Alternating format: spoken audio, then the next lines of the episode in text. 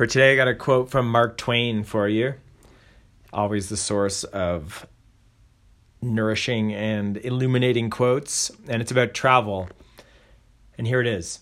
Travel is fatal to prejudice, bigotry, and narrow-mindedness. Travel is fatal to prejudice, bigotry, and narrow-mindedness. I've definitely experienced this. My last big international trip was to Bali in two thousand sixteen. And I remember when I landed in Kuta, which is the main congested city full of motorba- motorbikes and pedestrians and cars, that I had a physical sensation of just being overwhelmed by the difference in the energy and the difference with how quickly things were moving. Flew from Boulder or from Denver all the way over there. And within three months, I was totally in the flow of it. And then when I came back to Boulder, it seemed like everyone in Boulder was kind of pissed off and in a rush.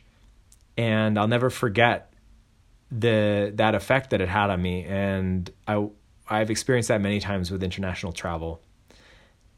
And it's something that I try to do at least every couple of years. I've actually I've been in Colorado now for a year and a half and, and haven't left. So I'm due. That's what I got for you today.